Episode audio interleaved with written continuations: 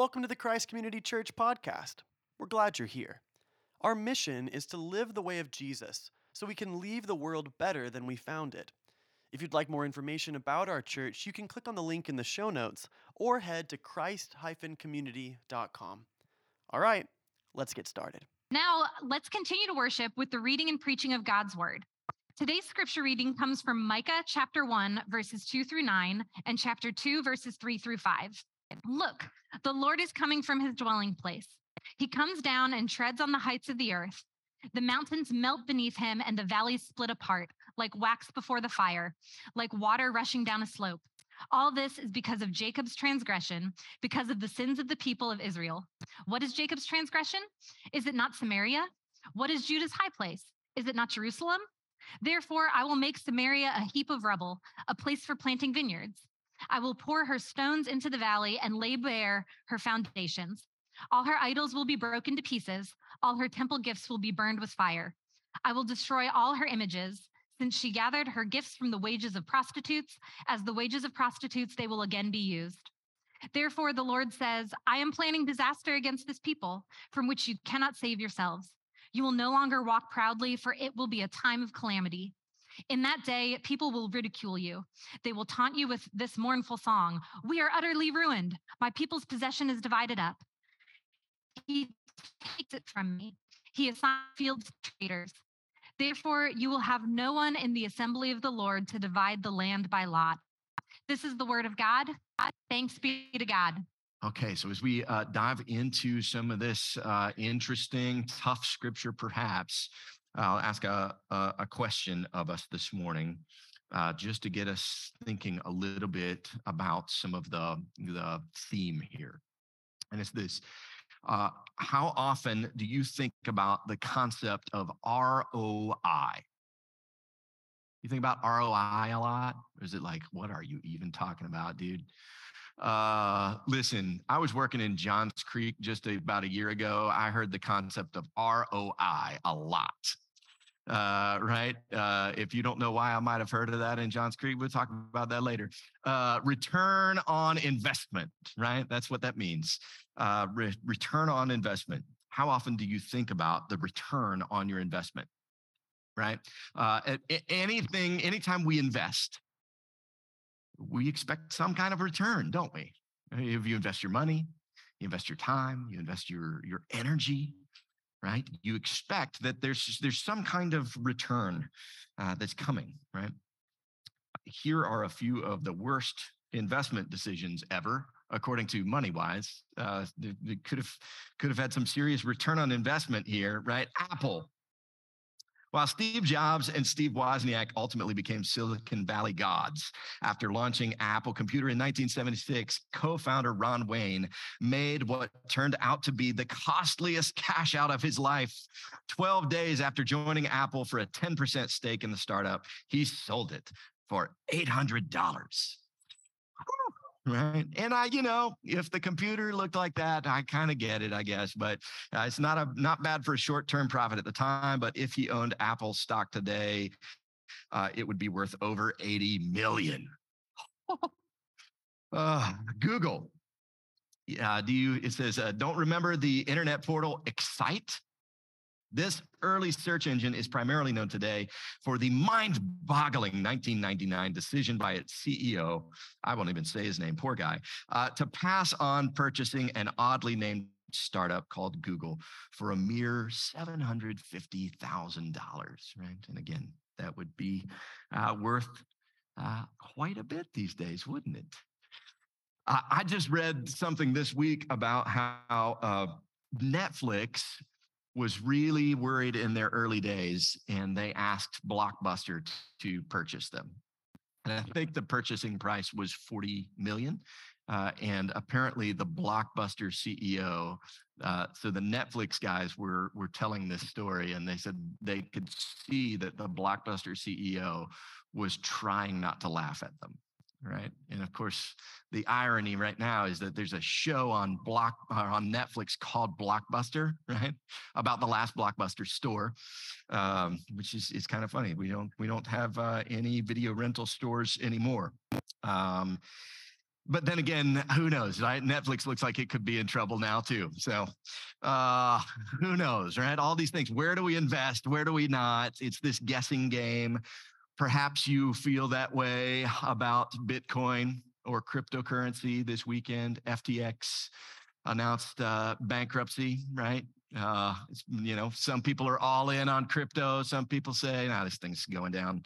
Uh, the really funny thing was that uh, FTX had a commercial. Was it the Super Bowl commercial? Yeah, where uh, Larry David says, "Nah, there's no way this is going to work. I'm never wrong about these things." And then he goes through all these examples of you know people passing on investments that ended up uh, being really great, and then less than a year later, FTX uh, maybe is going to have to eat their words. I don't know.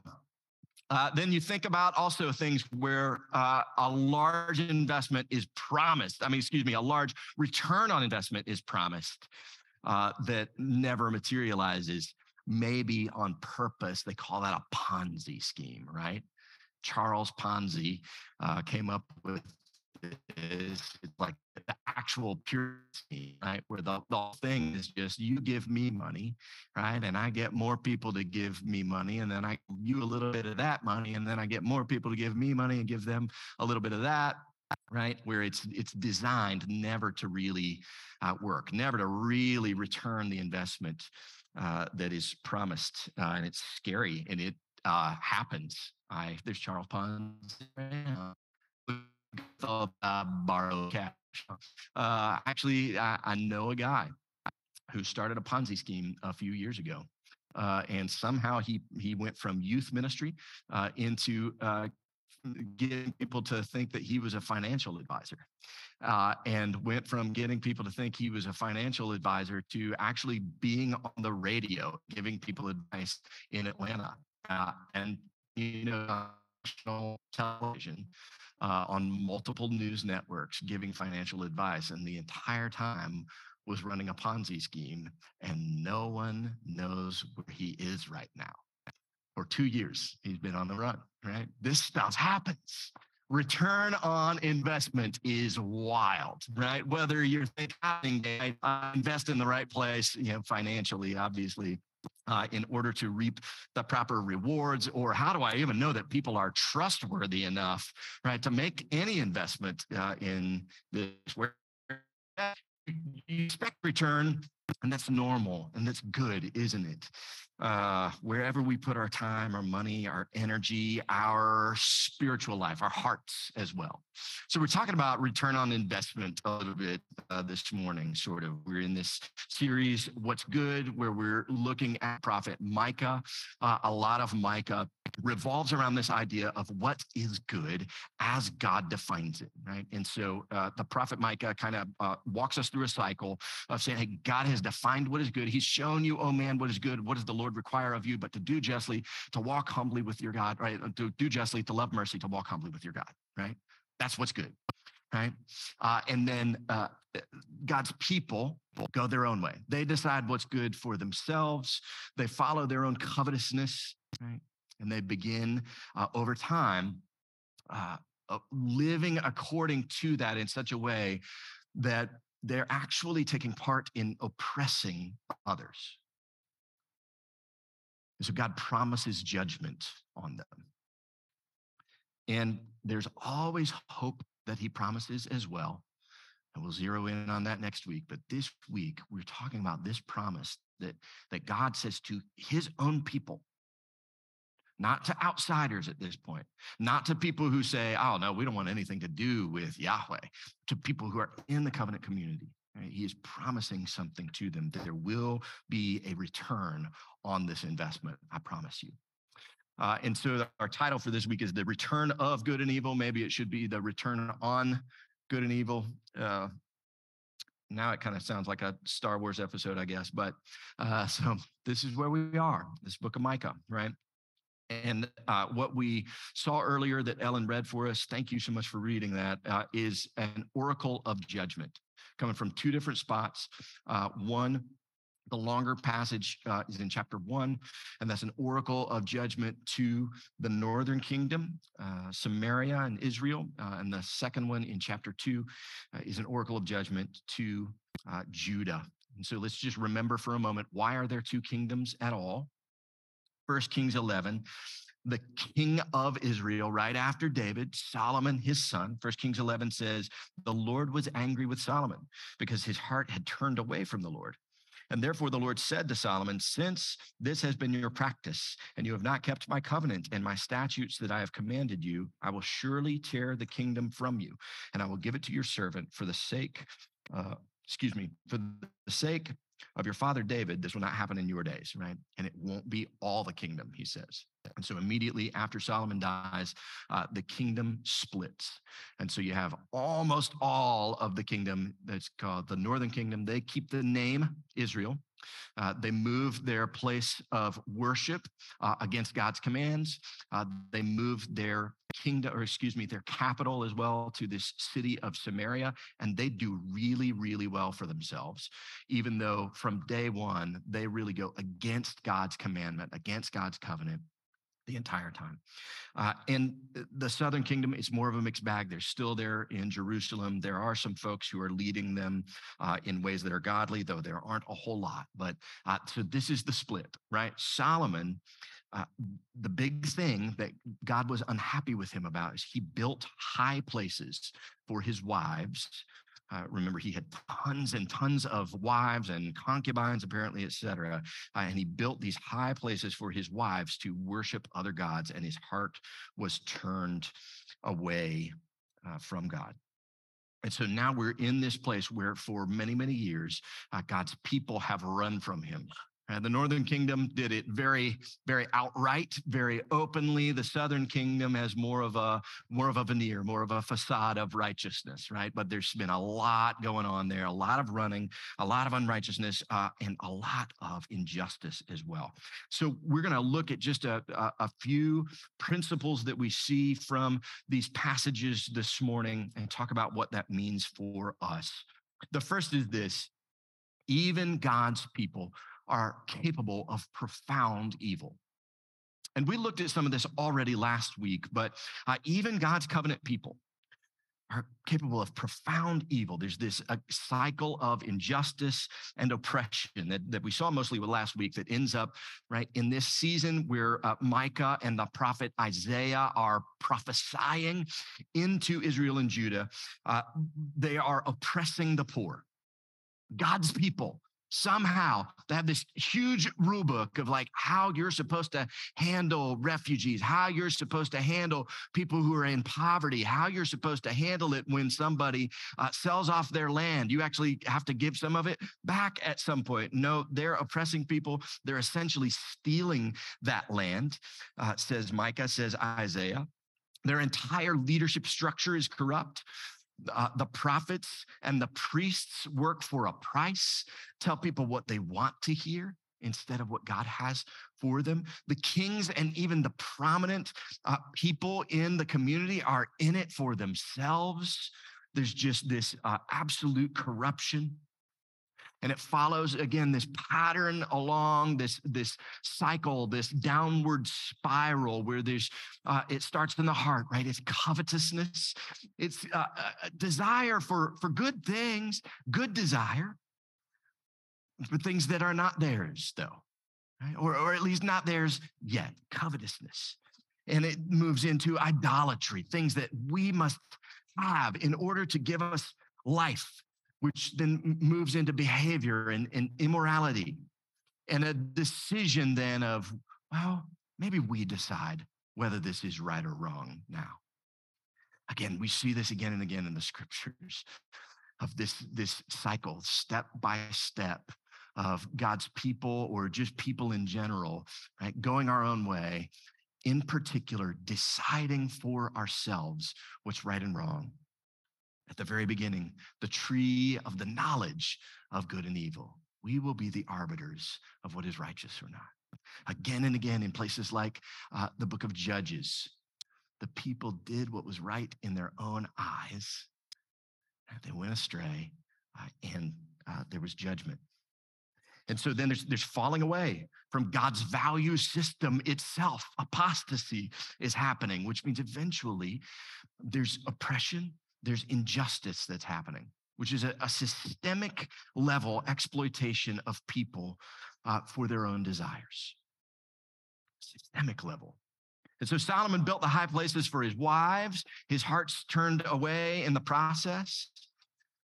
A few years later, Ahab introduces licentious Baal worship into Samaria in 1 Kings 16. And it spreads so fast that Elijah thinks there's nobody left who even worships Yahweh. You know that? Elijah thinks, I'm the only one. Samaria started out saying, Oh, no, no, no, we're still worshiping Yahweh. We're just going to do it uh, up in this other place. We're just going to do it our own way. And so they actually completely started out saying, Hey, we're, we're doing the same things. We're just doing it a little different place because you guys are corrupt. Right? We're just doing a little different way because clearly we can't trust you, Judah. Right? And eventually, uh, it gets to the point of full-on apostasy. There's there's other worship, worship of other gods uh, going on there, uh, and it spreads super fast. And now God says, "Hey, by the way, there's still seven thousand people who worship me." But still, that it was down to this very small remnant who still were worshiping the Lord. And then by Micah's time, you've got this systemic oppression that's going on. Ahab uh, is individually oppressing. You've got lots of bad things that are going on with individual kings, et cetera. But now what you've seen is like it's seeping out uh, into all of society. And you see this specifically in the longer passage that we read this morning. In this, she gathered her gifts from the wages of prostitutes. Did you notice that? There's a strong command uh, in the Old Testament against the covenant children uh, being given to religious prostitution. And that, thank goodness, right? That isn't, that's not a good thing. But this is what began to happen as God's people turned away from him, turned away from his definition uh, of, of what's good, what is righteous. And, so, what you see in Samaria is actually uh, they begin to have cult prostitutes. They begin to have uh, people that are at the temple uh, that get paid uh, for uh, exchanging sex acts, right? And, and this is actually funding the temple. It's actually funding their whole project. And it's oppression, isn't it?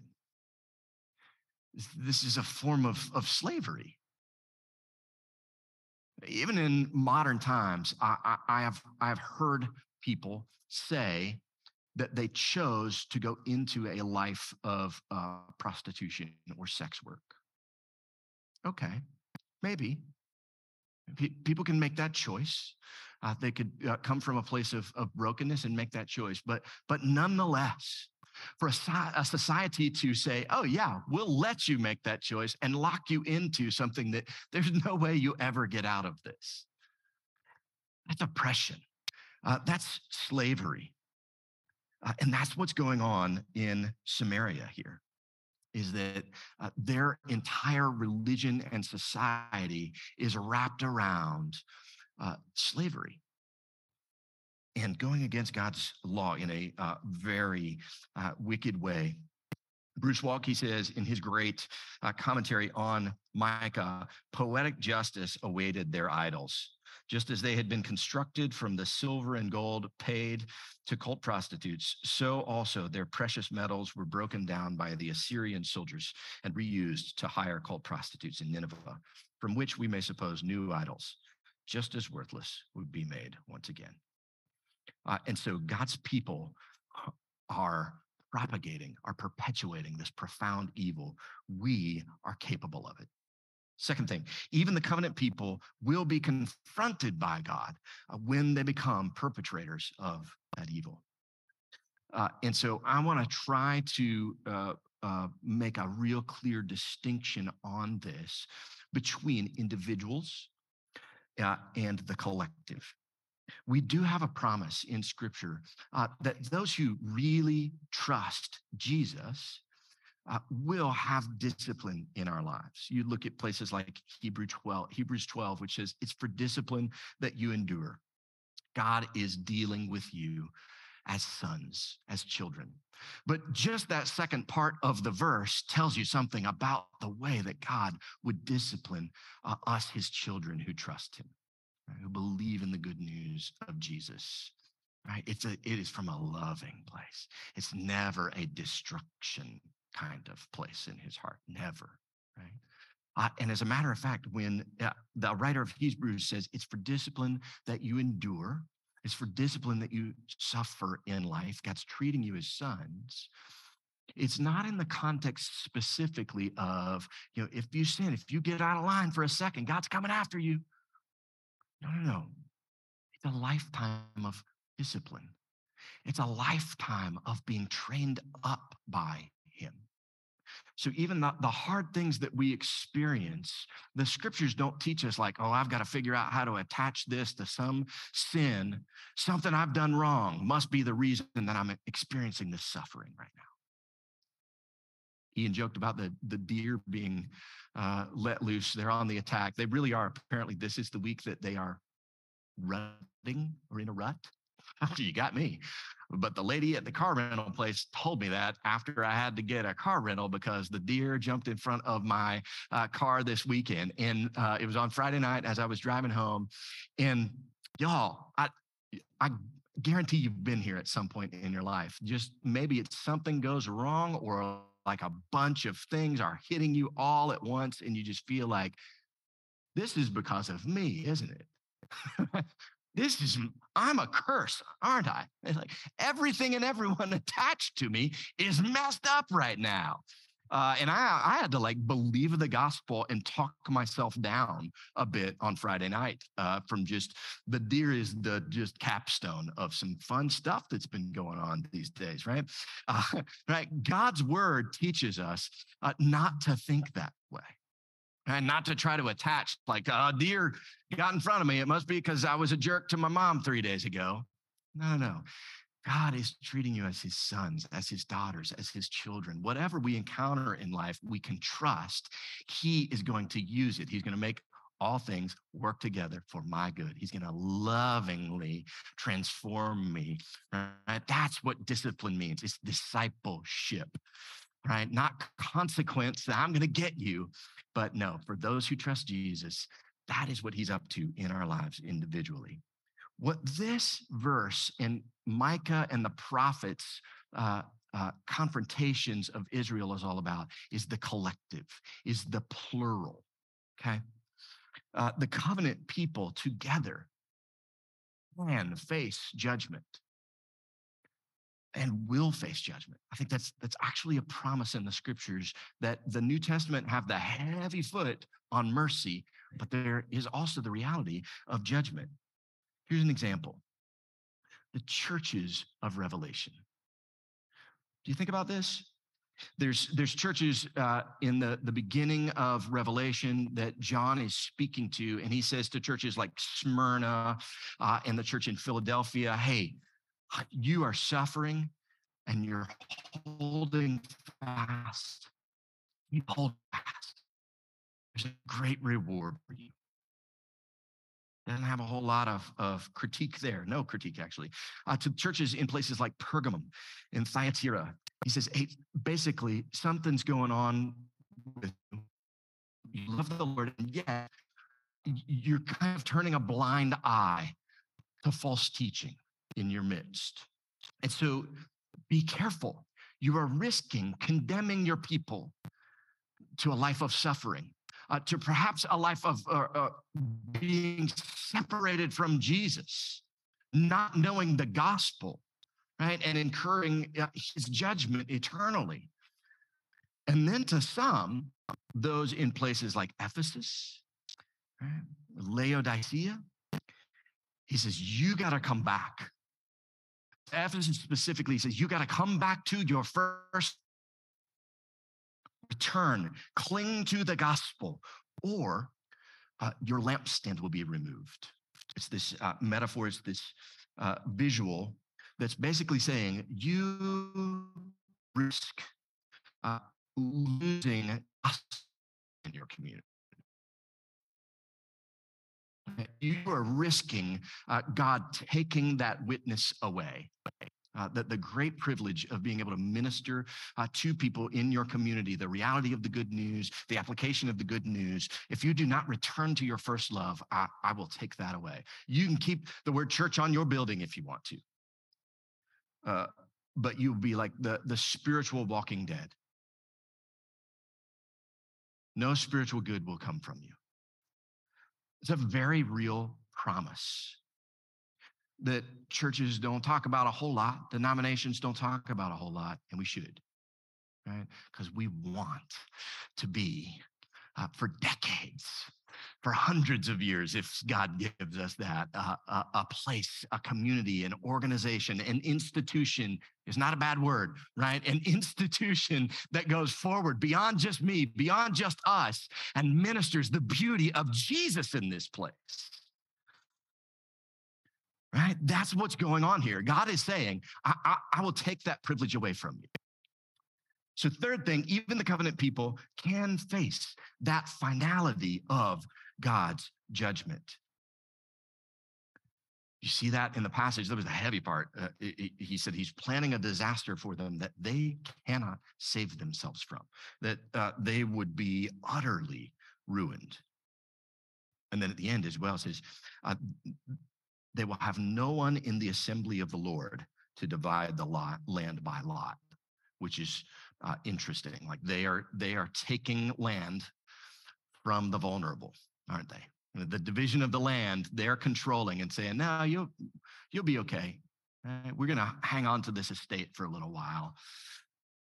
Uh, and what's happening to them is that they will have no one in the assembly uh, when the when the land is divided which is Old Testament speak for, the judgment will be permanent. Right. And so, uh, in particular, for these people uh, who are fully running after uh, their sin, oppression, injustice, who are not following Jesus, uh, Yahweh at that point, right? Uh, God says uh, there is a finality. The, the judgment in this temporal moment echoes something that is to come if you do not turn. And so, uh, in addition, uh, with uh, the reality of like losing their physical land, they would not uh, participate uh, in the life to come. And I do want to remind you the scripture itself says, but if they turn at any point, God relents. Even if he doesn't relent from the consequences here and now, Jeremiah 18, 7 and 8 says, If at any time I declare concerning a nation or kingdom that I'll pluck up and break down and destroy it, and if that nation turns from its evil, I will relent. I will relent of the disaster. And so even, even while there's a promise of finality, nonetheless, even in it, God is saying, but hey, come back turn. Want you. And so, what this is saying to us is, is this the Lord promises consequences. The Lord promises consequences for those who refuse justice to the vulnerable. And remember that the scriptures talk about justice as what is due to people. What is their due? What is what is right uh, to give them? And so, to refuse people what they are due as human beings uh, is oppression. Is to refuse justice uh, to the vulnerable as well. And so, good for us as God's people, as covenant people, to remember this, to pause and say, okay, the hard passage for a moment here all about the hope of Jesus. Amen. We want to be all about the hope and love of Jesus forever and ever. Uh, and yet there's something here for us to remember there is a consequence.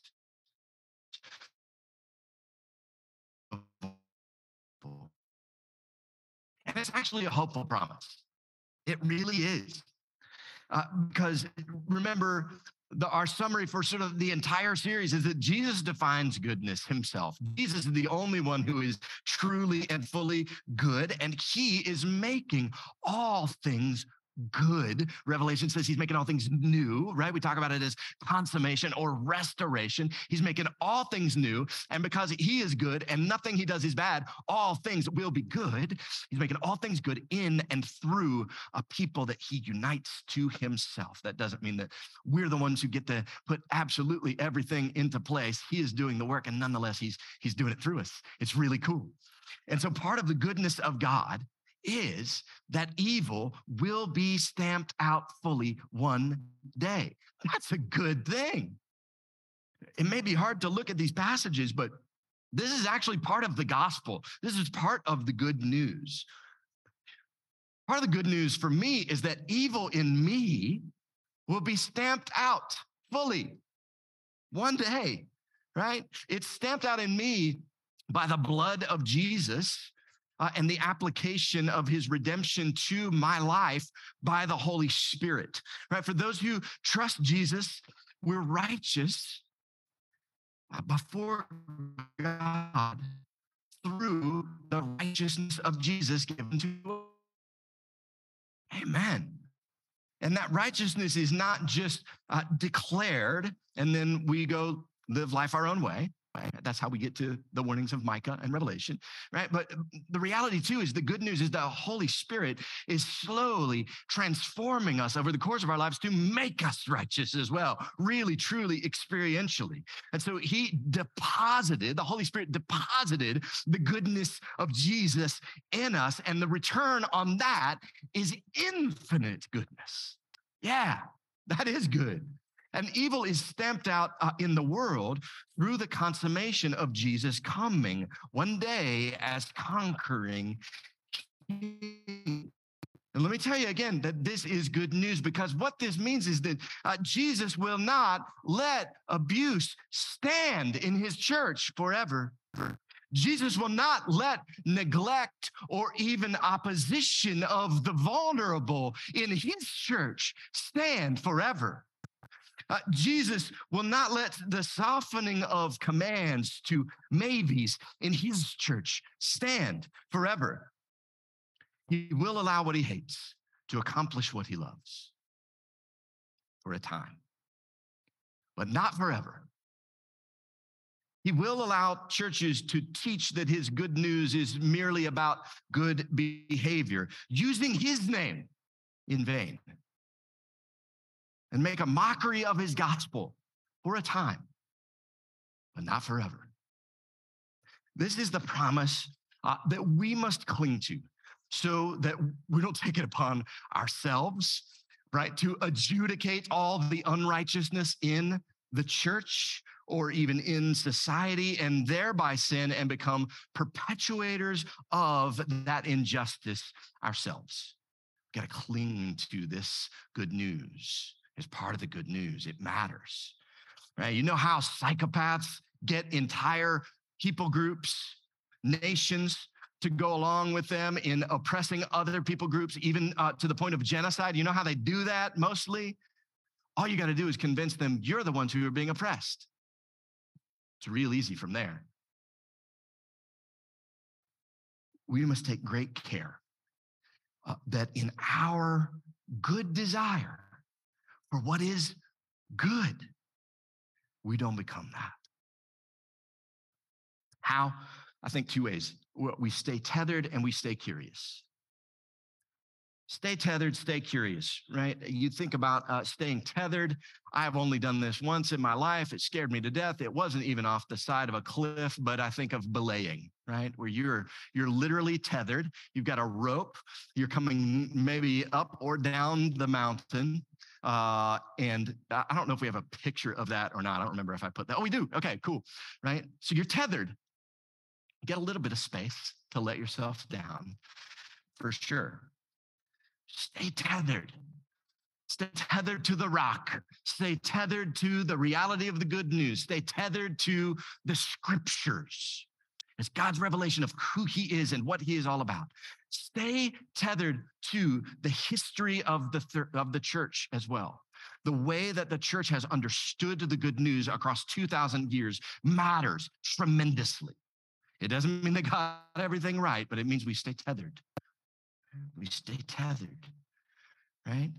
Uh, the the anytime the church says, here's what we think the Bible says, anytime an individual says, here's what I think the Bible says, that is theology. So stay tethered to the theology of the historic church.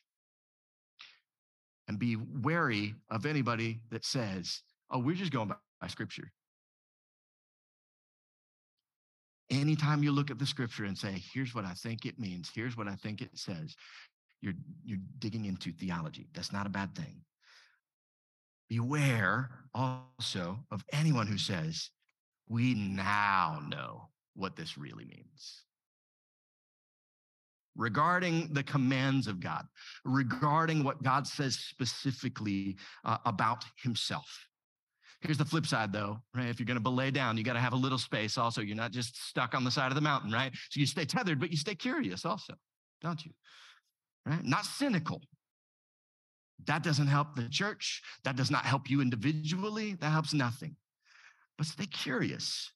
Stay curious as a careful examiner of the traditions of men. And so there's the both and where we're staying tethered. We know uh, the theology of the church, the history of the church. It matters tremendously. We give it great weight. And yet we stay curious. We stay careful examiners of the traditions of men, which sometimes can be really hard to divide, can't it? Absolutely. Uh, and yet, I was thinking about you probably some of you may know there was a movie uh, back in uh, I think 90s or late 80s or something called Lorenzo's Oil. Do you remember that at all? Uh, it's a it's a true story of these folks uh, who Augusto and Michaela Odone, whose son had uh, something called adrenoleukodystrophy. And usually it uh, would be uh, something you would know that you have within the ages of like five to 10. And within two years, they expected that he would die. And there was no cure. And his parents uh, just kept digging.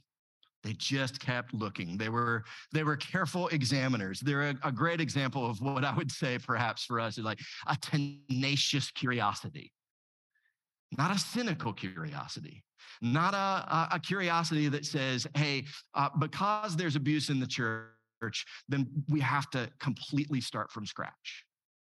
No, uh, there they are. Yeah, sweet little guy he lived till he was 30 years old because uh, they figured out this, uh, this way to distill some oils uh, that would help him tremendously. They just didn't give up. They kept examining, they kept looking. I think that's what it looks like for us uh, to, to wade through the waters of our current era uh, faithfully, right? to stay tethered to the Word of God, uh, and yet examine carefully where have we twisted it? Where have we twisted it? Uh, so that we would not be those who are perpetrating uh, injustice, wickedness uh, in this way. I'll wrap with this. You may have heard of the marshmallow test. Uh, it was a, a, test back in the 70s, uh, I think, at Stanford. I don't. That would not be the original uh, kid, but they left little kids in a room and put a marshmallow right in front of them and said, "You can either have this now, or like a bunch of them later uh, just to see how they would handle it and as a, a test of delayed gratification. Uh, and they actually saw, and this has been disputed significantly since then, but what they saw was the kids that were able at that early age to delay gratification typically did much better in life. They followed these kids uh, along the course of their life. And uh, I share this uh, because, uh, first of all, faith is not just willpower for delayed gratification. not at all. But I think there is an analogy for us. There is an analogy for us here, right? Because there is a return on snatching the marshmallow, as it were, uh, in what we covet, and it is death. Uh, and there is a return on trusting the good news of Jesus that we cannot see fully yet. And that is real and full and forever life in the love of God. Let me pray. Lord, we want to be those who are focused in not just on uh, our reward, delaying gratification for that, but uh, but those who are locked in on your goodness, your love. And being those who are not uh, perpetrators of injustice, oppression, and wickedness, but who are instead agents of your goodness, agents of uh, your restoration in this world, who are those who seek out the vulnerable to love them. And so, Lord, we look at the scripture this morning, and it reminds us to be sober. It reminds us uh, that uh, even we who are, are promised uh, that trusting in you, we have life in you forever. We're not careful. We're not tenaciously cur- curious and yet tethered to uh, your scripture. We can end up just like your people in the Old Testament, forsaking the gospel, opening your people uh, and the vulnerable as well to pain, to themselves, to suffering, to oppression. We want so much to be the opposite of that. And so we ask, as we've heard your word, now, as we take your table in a moment, would you meet us here as you promised to? Would you minister the gospel to our own hearts that we might trust you and love you even just a little more as a result of being here together? And might we go from this place uh, taking this good news, its information, and its application? We pray in Christ's name. Amen.